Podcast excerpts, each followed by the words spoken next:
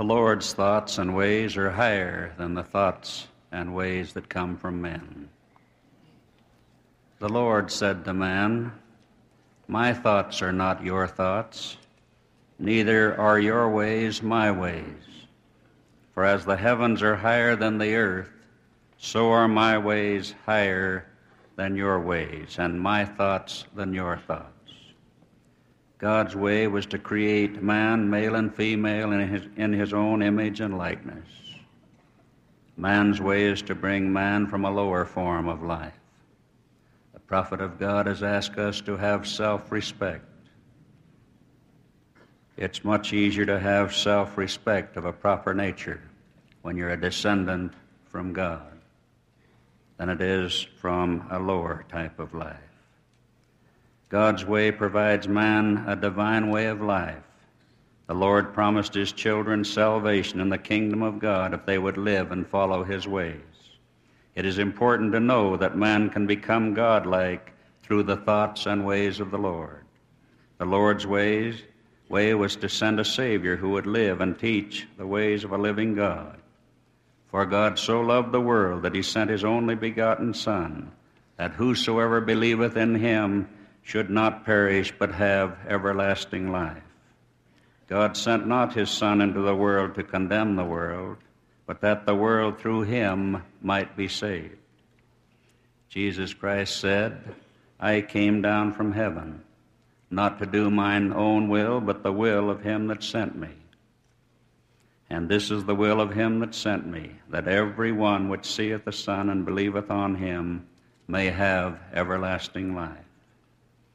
The Son can do nothing of himself, the Savior said, but what he seeth the Father do. For what things soever he doeth, these also doeth the Son. All men should honor the Son, the Savior said, even as they honor the Father.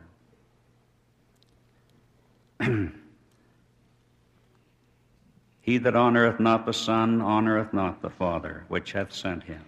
He that heareth my words and believeth on him that sent me hath everlasting life, and shall not come into condemnation, but is passed from death unto life. God has provided one way and only one way for his mortal children to attain godlike perfection. Jesus Christ proclaimed, I am the way, I am the truth, I am the life. No man cometh unto the Father but by me. Jesus Christ lived and exemplified the heavenly way that the Father desires all of his children to live. I am come, Jesus said, that they might have life and that they might have it more abundantly.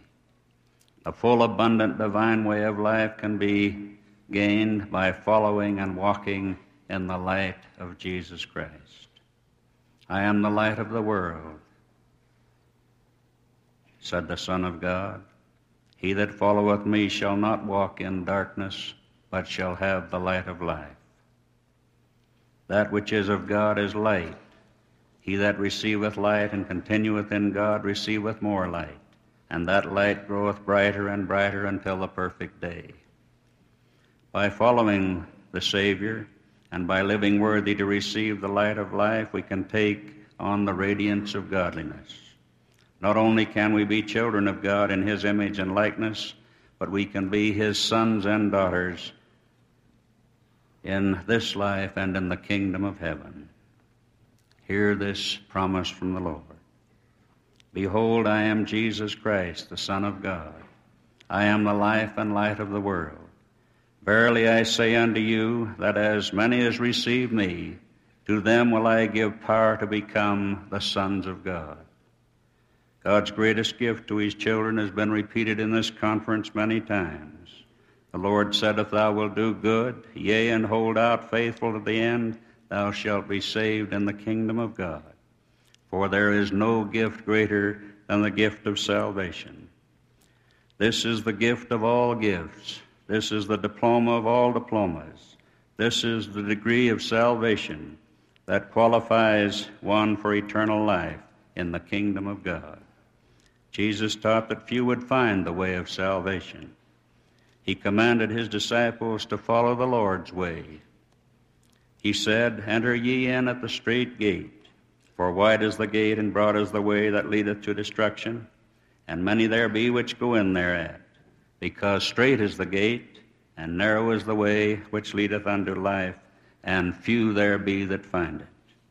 Yes, our Heavenly Father so loved us that he sent his only begotten Son from heaven to this earth that whosoever believeth in him should not perish, but have everlasting life.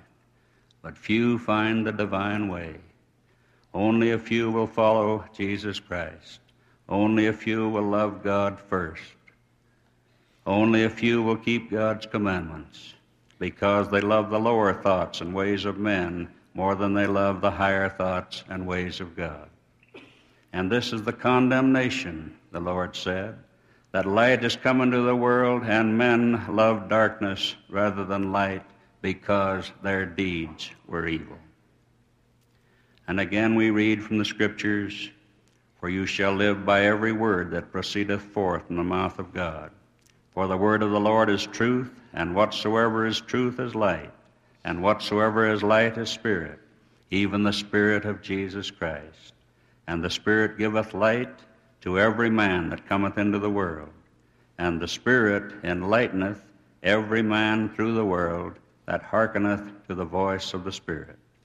And every one that hearkeneth to the voice of the Spirit cometh unto God, even the Father. The voice of the Lord continues. And if your eye be single to my glory, your whole body shall be filled with light, and there shall be no darkness in you and that body which is filled with light comprehendeth all things. What a glorious promise from heaven. The light of the Savior is available to everyone who will follow him. This divine light, through repentance, will remove darkness and sin from the human soul. Jesus showed the light of his godliness. He taketh Peter, James, and John, and bringeth them up into a high mountain and was transfigured before them. And his face did shine as the sun, and his raiment was white as the light. While he yet spake, behold, a bright cloud overshadowed them, and behold, a voice of the a voice out of the cloud which said, This is my beloved Son, in whom I am well pleased. Hear ye him. That commandment should ring deep into the heart of every child of God. Hear the voice of the Lord. Jesus Christ was truly a God living in a mortal body with divine power. He was sent from heaven to show mankind God's way to celestial perfection.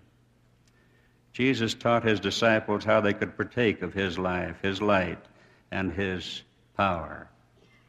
He taught in parable. I am the true vine, he said, and my Father is the husbandman. Every branch in me that beareth not fruit, he taketh away, and every branch that beareth fruit, he purgeth it, that it may bring forth more fruit. Now ye are clean through the word which I have spoken unto you. Abide in me, and I in you. As the branch cannot bear fruit of itself, except it abide in the vine, no more can ye, except ye abide in me. I am the vine, ye are the branches. He that abideth in me, and I in him, the same bringeth forth much fruit. For without me ye cannot do nothing. Ye can do nothing. If a man abide not in me, he is cast forth as a branch, and is withered, and men gather them and cast them into the fire, and they are burned. If ye abide in me, and my words abide in you, Ye shall ask what ye will, and it shall be done unto you. Herein is my Father glorified, that ye bear much fruit. So shall ye be my disciples. As the Father hath loved, loved me, so have I loved you. Continue ye in my love. Even as I have kept my Father's commandments and abide in his love, these things have I spoken unto you, that my joy might remain in you, and that your joy might be full. Jesus Christ is the vine, and all who sincerely want to become godlike prepared to live with their Heavenly Father in His kingdom, must receive their strength and power from the Son of God. No man cometh unto the Father but by me. I repeat. These words of the Savior. The non producing branches on the vine, some lost in the darkness of sin and the world, some weak and sick from the blight of evil, some branches fluttering in the winds of worldly pleasure and disrespect for the power to produce godlike fruit through the divine vine, having disrespect for Jesus Christ and for the Father and for their commandments, they will be pruned from the vine, cut away from their source of divine nourishment and their chance to become godlike, pruned away from their divine opportunity as a child of God to partake of the light and divine way of life. The Lord has asked us to be perfect as our Heavenly Father is perfect.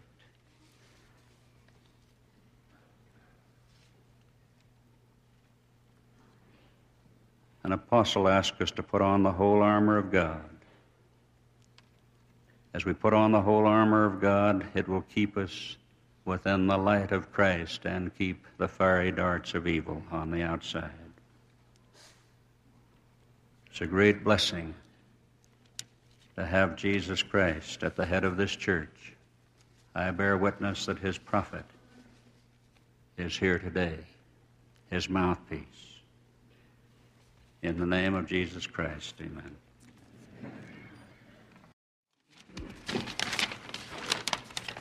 Thirty-four gifted and inspired speakers have preceded me. And on this autumn day, I feel like the last leaf on the tree. As I say a few words proceeding, preceding President Lee's giving his final counsel and blessing. It is not a new experience for me to speak immediately preceding President Lee. I've had that privilege a score of times recently. Each time I felt like the freshman team coming out to put on a bit of an exhibition before the, varsity, the varsity come out for the big game. But I regard this as a great opportunity to add my testimony. I humbly seek the direction of the Holy Spirit as I speak upon a sacred theme. We have sung in this conference a marvelous hymn, a hymn we've sung in conferences for more than a century. We thank thee, O God, for a prophet. It is distinctive with us. As a people, we sing some hymns that have come from other churches, and others sing some of ours. But only we can properly sing, We thank thee, O God, for a prophet to guide us in these latter days. It was written more than a century ago by a man of humble circumstances who lived in Sheffield, England. He worked in the steel mills and was discharged because he joined the Mormon church. But there burned in his heart a great and fervent testimony. And out of an overflowing spirit of gratitude, he penned these marvelous lines. They have become a grateful expression of appreciation for millions over the earth. I myself have heard them sung in 21 different languages as a reverent prayer of thanksgiving for divine revelation. How thankful we ought to be, my brethren and sisters, how thankful we are prophet to counsel us in words of divine wisdom as we walk our paths in these complex and difficult times. The solid assurance we carry in our hearts the conviction that God will make His will known to His children through His recognized servant is the real basis of our faith and activity. We either have a prophet or we have nothing. And having a prophet, we have everything. Twelve years ago, in company with a mission president from Hong Kong, it was my opportunity to initiate the work in the Philippines. On April 28, 1961, we held a meeting that will never be forgotten by those of us who were present. We had no hall then in which to meet. We made a request to the United States Embassy for permission to meet on the porch of the memorial at the American Military Cemetery on the outskirts of Manila. We convened at 6:30 in the morning in that hallowed and sacred place where remembered the tragedies of war. We commenced the work of teaching the gospel of peace. We called upon the only native Filipino member we'd been able to find. He recounted a story which I have never forgotten. When he was a boy, he found in a garbage can an old tattered copy of the Reader's Digest. It contained a condensation of a book giving the story of the Mormon people. It spoke of Joseph Smith and described him as a prophet. That word prophet did something to that boy. Could there actually be a, prophet upon the earth, he wondered? The magazine was lost, but concern over the presence of a living prophet never left him during the long, dark years of war and oppression when the Philippines were occupied. Finally came the forces of liberation, and with them the reopening of Clark Air Base. David Lagman found employment there. His supervisor, he learned, was a Mormon, an Air Force officer. He wanted to ask him if he believed in a prophet, but was afraid to do so. Finally, after much inner turmoil, he mustered the courage to inquire. Are you a Mormon, sir? the young man asked. Yes, I am, was the forthright reply. Do you believe in a prophet? Do you have a prophet in your church? We do have a prophet, a living prophet who presides in this church and who teaches us the will of the Lord. David asked the officer to tell him more, and out of that teaching came his baptism. He was the first native elder ordained in the Philippines, and today serves as president of the northern Luzon district of the church. Now, knowing for himself that there is verily a living prophet on the earth, could any people have a greater blessing and to have standing at their head one who receives and teaches the will of God concerning them. We need not look far in the world to know that the wisdom of the wise has perished and that the understanding of the prudent has come to naught. The wisdom for which the world seek is that should seek is that wisdom which comes from God. The only understanding that will save the world is divine understanding. Surely the Lord God will do nothing but he revealeth his secrets unto his servants the prophets. It was so in the days of Amos, and in all the years when holy men of God spake as they were moved upon by the Holy Ghost. Those ancient prophets warned not only of things to come, but more importantly, they became the revealers of truth to the people. It was they who pointed the way men should live if they were to be happy and find peace in their lives. I think today of a young man I know who was a Christian trying one church after another, could find none that taught of a prophet. Only among the Jewish people did he find reverent mention of the prophets. And so he accepted and embraced the Jewish religion. In the summer of 1964, he went to New York City and visited the World's Fair. He entered the Mormon pavilion and saw pictures of the prophets of the Old Testament. His heart warmed within him as he heard the missionaries speak with appreciation of these great men of ages past through whom Jehovah revealed his will. Then, as he progressed through the pavilion, he heard of modern prophets, of Joseph Smith, who was called as a prophet, a seer, a revelator. Something stirred within him. His spirit responded to the testimony of the missionaries. He was baptized. He served a mission in South America where he had many converts. He returned home and has since become the means of bringing his family and others into the church. It is heartwarming to hear him testify that Joseph Smith was indeed a prophet of God and that all who have succeeded him in office have been legal successors in this high and sacred calling. Could anyone re- willing to read without bias the story of Joseph doubt that he was a great foreteller of events to come. Nearly 30 years before a shot was fired, he foretold the tragic American Civil War and stated that following that, war would be poured out upon all nations. You and I are witnesses to the fulfillment of those remarkable words. He foretold that this people then living in Illinois would be driven out, would suffer much affliction, and would become a great and mighty people in the midst of the Rocky Mountains.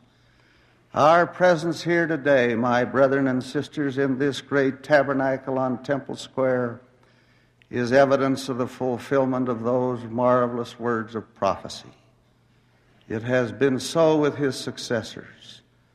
On a cold winter day in 1849, when our forebears in this valley were hungry and living on sego roots and thistle tops, while gold was being found in California, Brigham Young stood in the old Bowery on this square and spoke prophetic words to those who felt they might leave the hardships of life here to go to the greener pastures of California.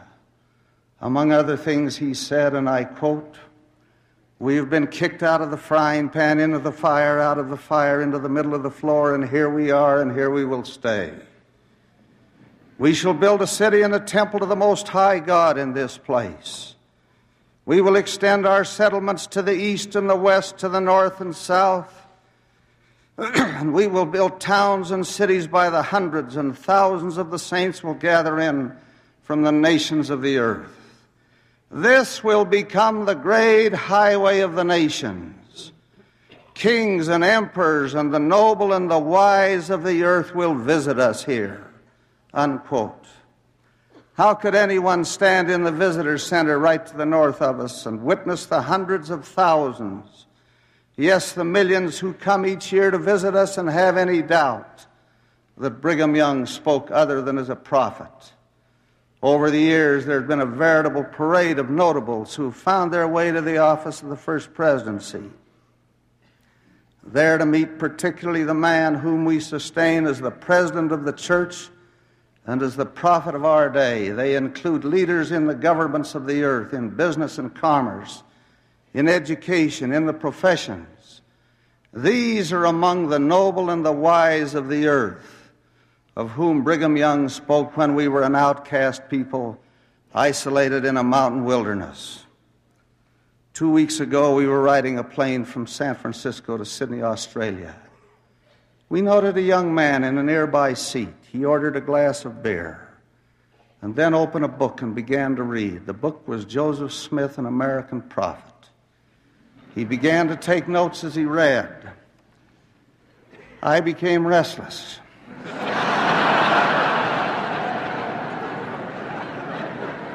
As soon as the opportunity presented itself, I spoke to him. I told him that I had read that book, that I knew, had known the author, and asked him about his interest. He said, among other things, that he had an interest in prophets, and that this matter of a possible modern prophet had intrigued him. He had picked up the book at the library.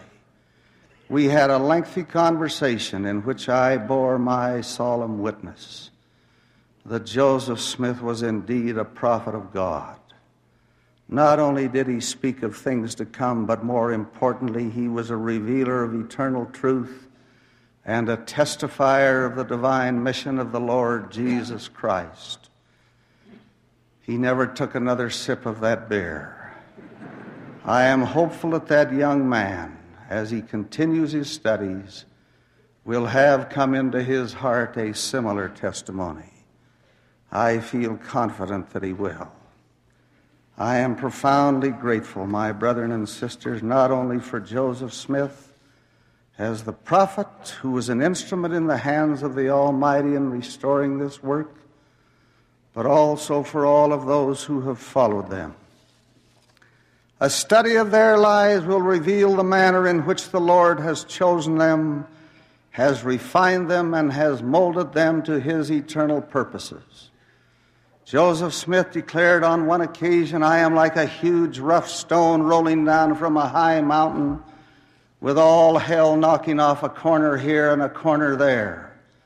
And thus I will become a small, smooth and polished shaft in the quiver of the Almighty. He was hated and persecuted. He was driven and imprisoned. He was beaten, mistreated. And as you read his story, you see the evolution of which he spoke. There developed a power in his life. There came a refinement. There grew a love for others which even overcame his own love for life. The corners of that rough stone were knocked off, and he became a polished shaft in the hand of the Almighty. It has been so with those who have succeeded him. Through long years of dedicated service, they have been refined and winnowed and chastened and molded to the purposes of the Almighty. Could anyone doubt that after reading the lives of such men as Brigham Young, Wilford Woodruff, and Joseph F. Smith? It has been so with him who stands as the president of the church today our beloved leader,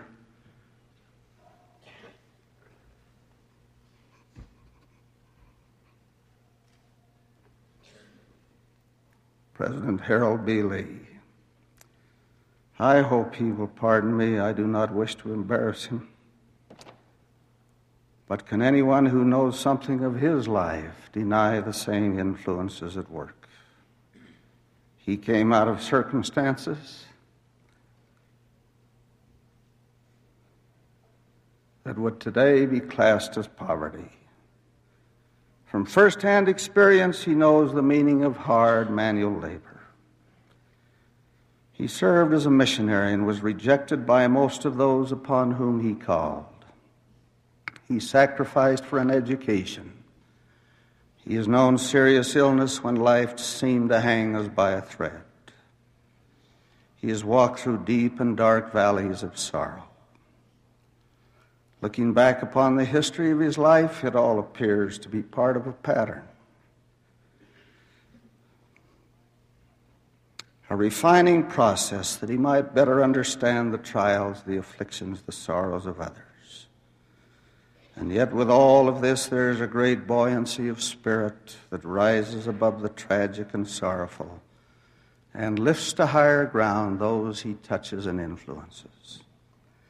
As one who recently walked with him as a junior companion in the missions of Europe and England, I have seen young people eagerly press about him with tears in their eyes and smiles sweet and beautiful upon their faces.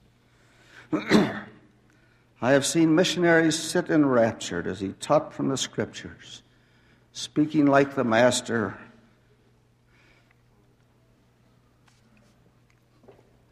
as one having authority.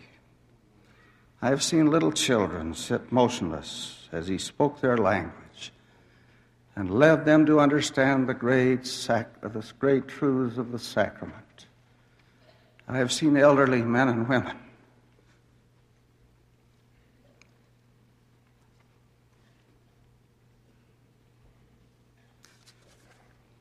weep as he blessed them.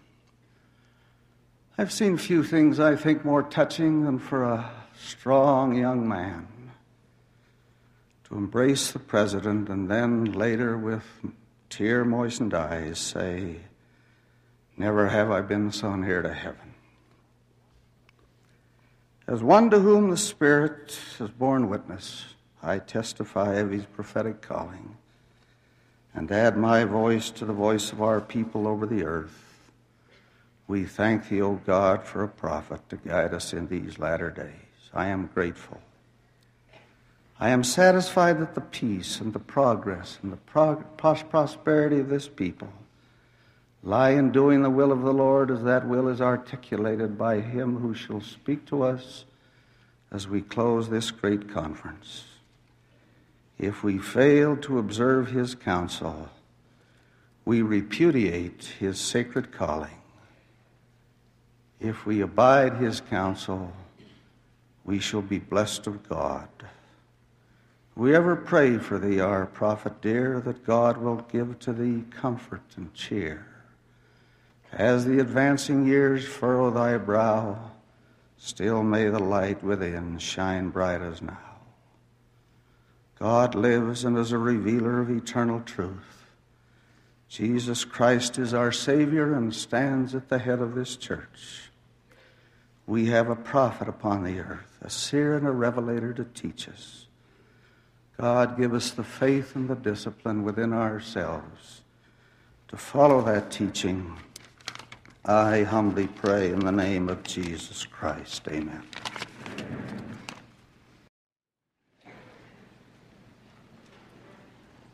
In one of the most beautiful prayers ever offered, the Savior of the world invoked the blessings of the Father upon his apostles. He sensed his time was near when he was to leave them. He prayed, And now I am no more in the world, but these are in the world, and I come unto thee. Holy Father, keep through thine own name those whom thou hast given me, that they may be one as we are. I have given them thy word, and the world hath hated them, because they are not of the world. Even so I am not of the world. I pray not that thou shouldest take them out of the world, but that thou shouldest keep them from the evil. Members of the church are constantly being reminded that even though we are in the world, we should not be of the world. What do we mean by the world? President McKay refers to it as those alienated from the saints of God. They are aliens to the Church of Jesus Christ. It is the spirit of this alienation from which we should keep ourselves free, he said. Elder Bruce McConkie defines the world as the social conditions created by such inhabitants of the world as live carnal, sensuous, lustful lives, and who are not part of the natural man uh, who have put off the natural man by oh, who have not put off the natural man by obedience to the laws and ordinances of the gospel. John, in his epistle, describes the world as the lust of the flesh, the lust of the eye, the pride of life. He said, Let not the world, love not the world, neither the things of that are in the world. If any man love the world, the lust of the flesh, the lust of the eye, the pride of life, is not of the Father, but is of the world. And the world passeth away, and the lust thereof. But he that doeth the will of God abideth forever. It is obvious that the world, as referred to by the Savior, does not mean the sphere on which we live, but is an environment created by individuals who live contrary to his teachings. Just as the Savior prayed that his apostles would not be taken out of the world, we keep and be kept, but be kept from the evil of the world. So are we, as members of the church, everywhere praying that by the power of the Holy Ghost and the priesthood, we may be strengthened to withstand the world.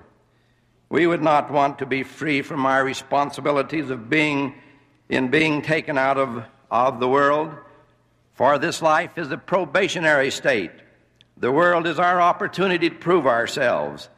This is a part of the great plan of the Lord to be confronted with the things of the world that we might overcome them and be strengthened. As the Lord showed Abraham the creations of the earth, he said, We will go down, for there is space there. And we will uh, take of the materials, and we will make an earth wherein we may dwell. And we will prove them herewith, and see if they will do all things whatsoever the Lord their God shall command them. It is important that we individually overcome the world, that every man may act in doctrine and principle pertaining to futurity, according to the moral agency which has been given unto him, that every man may be accountable for his own sins in the day of judgment, says the Lord. Lehi taught, for it, it, it must needs be that there is opposition in all things. If not so, righteousness could not be brought to pass, neither, neither wickedness, neither holiness, neither misery, neither good nor bad. It matters not what our nationality, our race, our culture, our academic degree, our political or social standing. We build security and strength in our lives by living the gospel.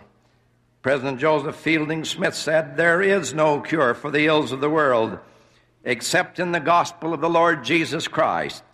Our hope for peace, for temporal and spiritual prosperity, and for the, invent- eh, eh, and for the, eh, the eventual inheritance in the kingdom of God is found only in and through the restored gospel. May I say to members of the church everywhere, this is how we establish Zion where we live by living the gospel, by being pure in heart, by being worthy. The Lord has defined Zion as being the pure in heart. Let Zion rejoice, he said, for this is Zion, the pure in heart. Therefore, let Zion rejoice while all the wicked mourn. Since Zion is defined as the pure in heart, those who make up Zion must be free from worldly practices and indulgences. President Lee said in the last April conference the rule by which the people of God must live in order to be worthy of acceptance in the sight of God is indicated in this scripture. And then he quoted, For Zion must increase in beauty, in holiness. Her borders must be enlarged, her stakes must be strengthened. Yea, verily I say unto you, Zion must arise and put on her beautiful garments. As President McKay referred to Zion as the pure in heart, he said, The strength of the church lies in the purity of thought and lives of its members. Then the testimony of Jesus abides in the soul, and strength comes to each individual to withstand the evils of the world. The righteous lives of members of the church throughout the world is a great leaven to the great gospel loaf. There are many wonderful, honest men and women in the world whose lives are influenced by the teachings of the gospel as seen in the virtuous lives of good members of the church. Everything in the world is not evil. There are many things of virtue, many great men and women working for the finer things of life who have high standards and live righteously. Possibly a good definition of the world would be exposure to things about us, whether good or evil, right or wrong. President Lee said on one occasion to the youth of the church, we don't pray that you be withdrawn from into a Shangri-La away from the evils of the world because you are to be leaven wherever you are to bring about righteousness but we are pleading with the Lord that you all that that with all our might that while you are in the world you might be kept from evil there is a great challenge in living in the world the concern is not where we live, but how we live. Obedience to the laws of the Lord bring happiness and peace. We never need apologize for living the standards of the church. Listen to two stalwart members of the church who have proven this in their lives. President John K. Edmonds, now president of the Salt Lake Temple, was an outstanding attorney in Chicago for over a quarter of a century. He said, During my life in Chicago, I have never felt the necessity of indulging in alcohol or tobacco or tea or coffee, or have I ever served them in my home. I have never felt the need to apologize for observance of church standards. I have found no magic formula for keeping the standards of the church. To me, the observance of these standards is a matter of will. God gives to every man and woman, to every boy and girl, who sincerely desires it the power to keep the commandments. End of quote. DeWitt J. Paul, now serving as a mission president in California, who was an executive of one of the nation's largest financial institutions, says, Adhering to gospel standards has never uh, stood in my way. Quite to the contrary, doing as has been uh, uh, doing so has been an asset rather than a liability. Moreover, I have, had, I have not had any difficulty or found it embarrassing. In a world of rather wishy washy conviction, one who believes in something and lives in accordance with his belief is usually admired and respected. I never appreciated this so much as when the chairman of the board of directors of my company one day said to the board members, I am retiring and I, and I propose Mr. Paul as my successor. As you know, Mr. Paul is a Mormon. Mormons have rather high standards to live by, and among other things, they don't smoke or drink. I have kept my eye on this fellow for many years, and never once have I seen him make a slip. I recommend him to you as a man of integrity. And then the, uh, he says further, Uh, uh, President Paul says, It is my experience that there are, a lot, there are a lot of fine people in the world. Just because they don't have my outlook on life uh, has never given me reason to alienate them through prudish self righteousness. Perhaps therein lies the secret of living in the world without being a part of the world. End of quotation. We are living in the most glorious time since the creation of the world. Never before has man been able to do so many remarkable things, uh, see and know so much about the world, have so many conveniences, enjoy so many luxuries. We're living in the dispensation of the fullness of times, in which the Lord said, I will gather together all things which are uh, things both which are in heaven and which are in earth. For I design to reveal unto my church things which have been kept hid from the foundation of the world, things that pertain to the dispensation of the fullness of times. The prophet Joel prophesied of the times in which we live, when he said, And it shall come to pass afterwards that I will pour out my spirit upon all flesh. And your sons and your daughters shall prophesy, your old men shall dream dreams, your young men shall see visions and also upon the servants and upon the handmaidens in, in those days will I pour out my spirit. I will show wonders in the heavens and in the earth. The Lord has already commenced to pour out his spirit upon all flesh.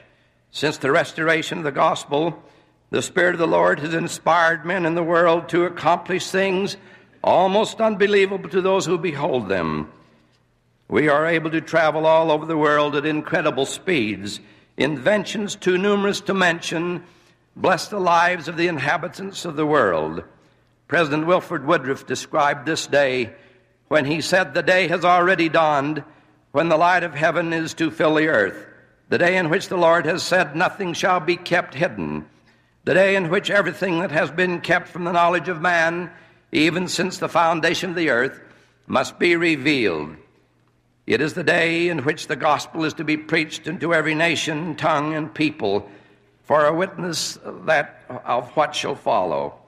The prophet Joseph Smith, as he wrote an editorial for the Times and Seasons in 1842, said something regarding the purpose of the church and also of the great joy of living in this day. He said, The building of Zion is a cause that has interested the people of God in every age. It is a theme upon which prophets, priests, and kings have dwelt with peculiar delight. They have looked forward with joyful anticipation into the day in which we live, and fired with heavenly and joyful anticipation, they have sung and written and prophesied of this day, but they died without the sight. May we appreciate the privilege we have, the privilege that is ours in living in this time in the beautiful, wonderful world in which we live. May we let the gospel light guide us to be in the world and yet not partake of the evil of the world. I so ask in the name of Jesus Christ. Amen.